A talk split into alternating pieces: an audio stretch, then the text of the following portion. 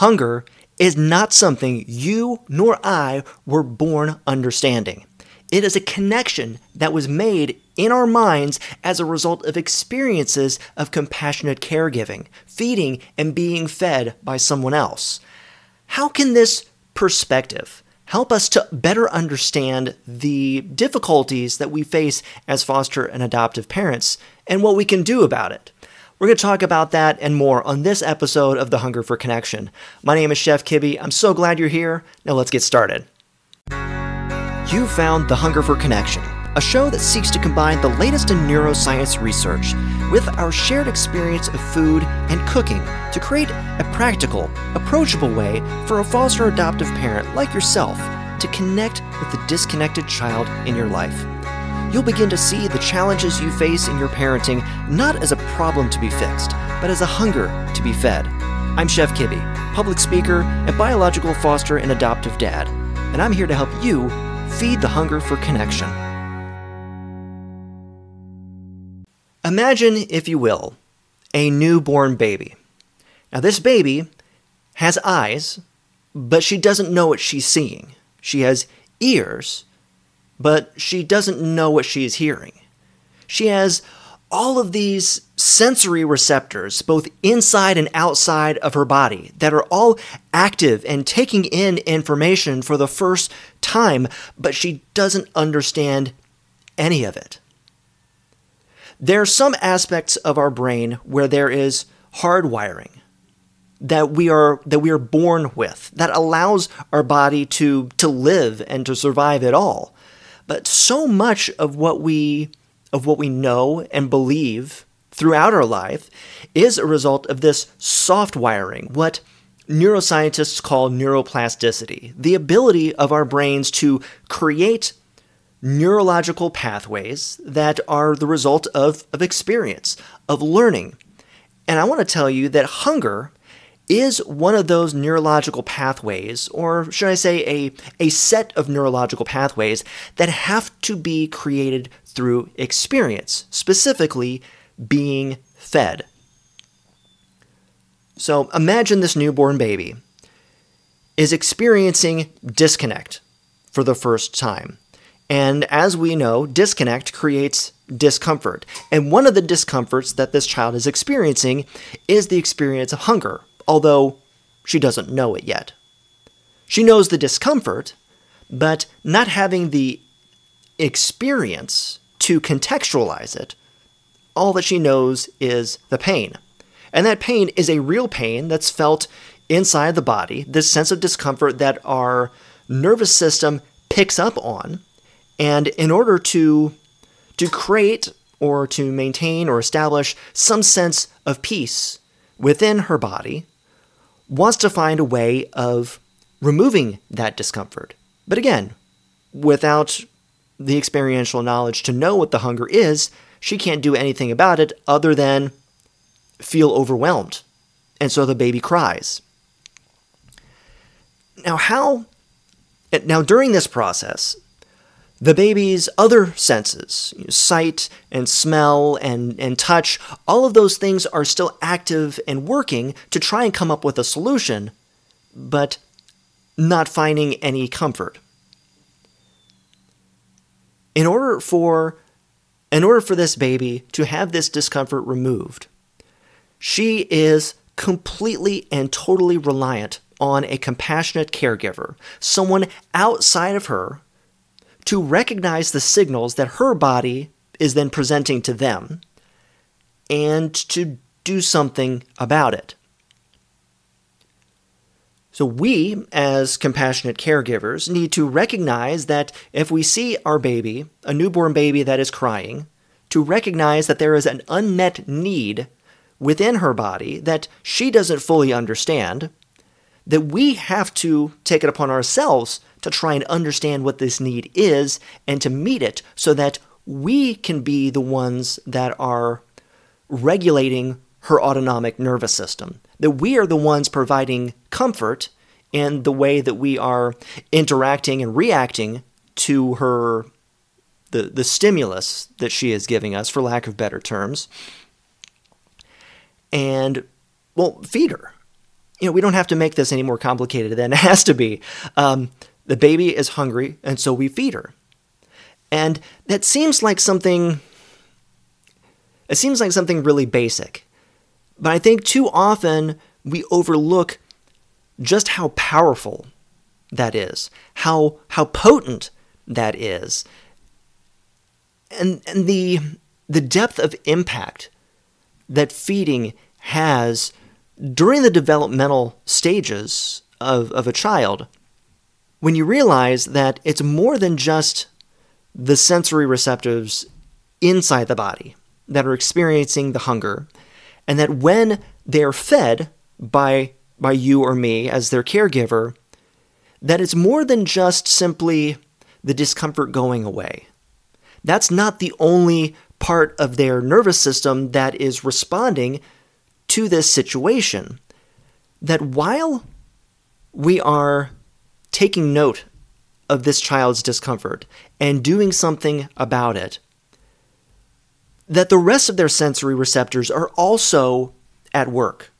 That when you respond and feed this newborn infant, they are also noticing everything else that's happening around them. The nervous system is still working, and not just the stomach, but their eyes are seeing and taking note of things. They are hearing sounds and taking note. Their body, their hands are feeling the, the textures of things around them. Um, they are there's obviously the, the taste and the flavor senses within the olfactory senses and on the tongue and the taste buds all of these things are are still active during this process of going from feeling discomfort of being hungry and not knowing it to being comforted, being satiated, being satisfied, being full, being fed. Although not understanding that either. But it is within this repeated process of having the needs met by a caregiver on a consistent basis that pathways, neurological pathways, begin to be created within the mind of the infant to begin to understand what it is this feeling that she is having inside of her body, what it means. And when we understand what it means, then we begin to understand what it is that our body needs. This is how we, I believe, and I think modern day neuroscience and neurogastronomy uh, shows that this is the case, that through feeding and being fed, we begin to develop this idea of what it means to be hungry.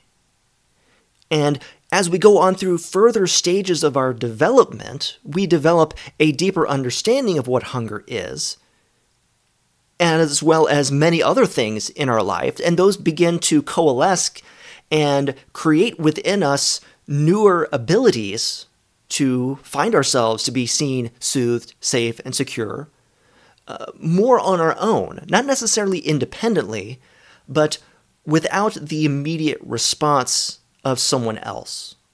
And that's, in a nutshell, I guess what we could call child development, maturity, learning, um, personal growth and development.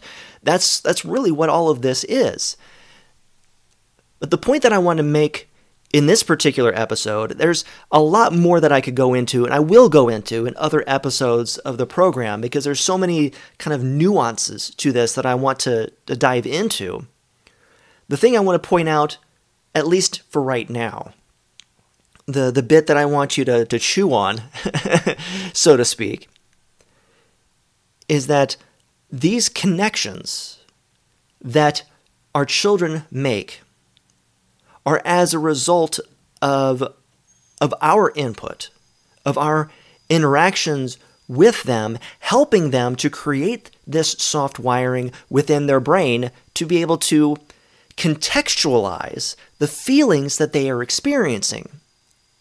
You see, we're not the ones creating the experience in their bodies. Their bodies are creating those experiences. However, without us coming in and seeing and responding to with compassion and understanding and maturity, coming in and feeding them and allowing their needs to be met, that is how we help to contextualize the feelings that they're having inside of themselves so that they can then grow in their connection with themselves, with their environment, with the people in your life, including yourself, and ultimately with this sense of security of what the future is going to hold for them. That's those four S's that we keep talking about being seen, soothed, safe, and secure within those four realms of relationship within ourselves, with our environment, with other people, and with our future hope. Our children need us to be able to help them contextualize the discomfort that they are facing in their bodies.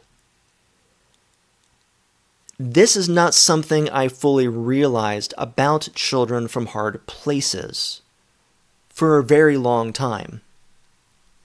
It's easy to see an infant and to be able to recognize, in my mind, to see a baby infant and to recognize this is someone who cannot regulate themselves.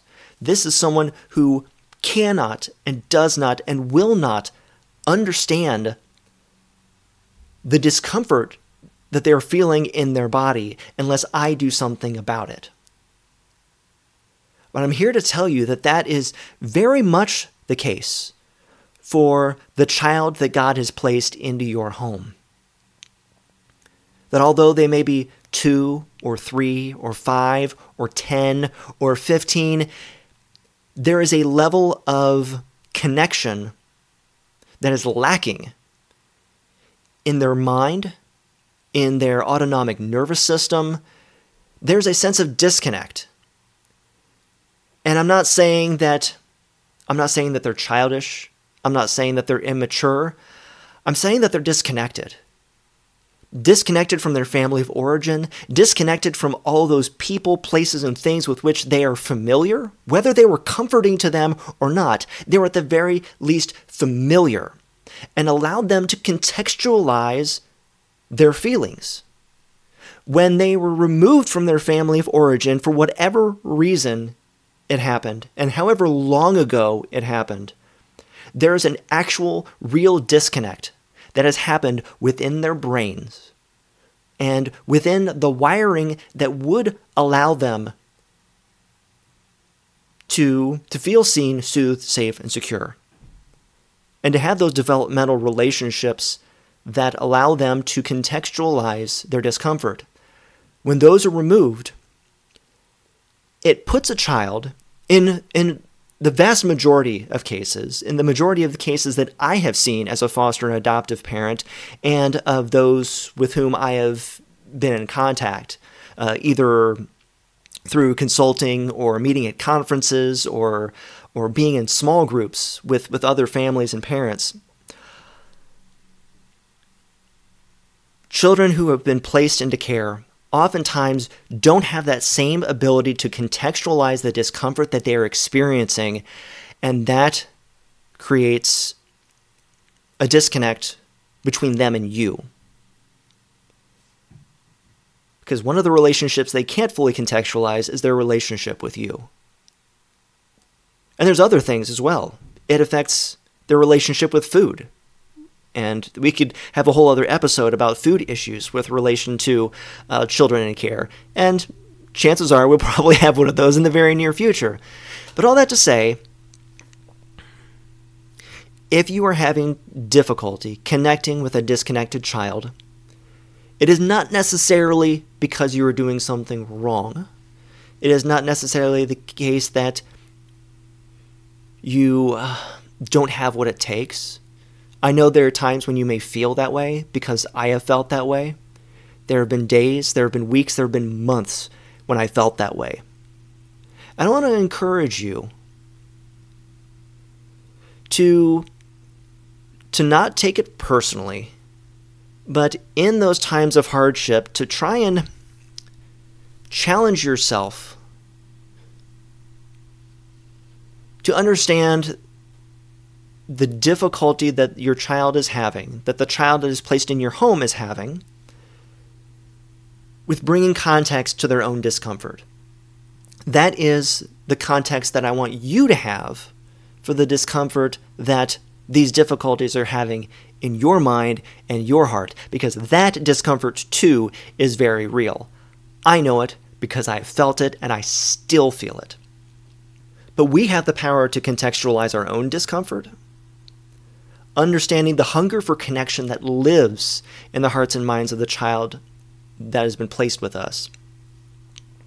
And so the challenge to you is to recognize that although your child may not look like an infant, there are parts of this child that haven't reached the level of maturity that you would expect or anticipate for a child of that age. And again, it doesn't mean that we have to label them as being immature or having developmental disabilities or, or shortcomings or, or deficiencies. It just means they're hungry and they don't know it and they don't know how to feed it. And the sooner you can begin to draw that contextualization for yourself, the more able you will be to see your child as being hungry. And then understand that it is your duty, responsibility, opportunity to create experiences for this child that will help them to see themselves differently, to understand their situation differently through being fed repeatedly and having other needs met. But it's hard for us to meet those needs when we fail to see the true needs behind the, the attitudes and behaviors that don't seem to make much sense to us. When you find yourself in a situation with this child when their attitudes or behaviors don't seem to match up with what is being experienced in the moment, in the circumstances, remind yourself this child is hungry and they don't understand it. And take that opportunity to try and help them understanding it. Help them to understand it by helping to meet that need in them. It's going to take practice, it's going to take attunement, and it's going to take putting in a lot of reps, just as it is with a newborn. This is a newborn relationship. And um, I want to be here for you as you're going through this journey and to continue to give you insights and perspectives that are going to empower you to be able to show up for this child the way I believe God has intended for you to show up, based in what we are learning about the body, the brain, and how we relate to food. If this episode has brought up any questions in your mind, or if you've brought home something that is really making sense to you, I would love to know. I would love for you to reach out to me and, and let me know what is resonating with you and how I can continue to be an encouragement to you in your foster and adoptive parenting journey. Thank you so much for joining me. Until next time, I'll see you in the kitchen.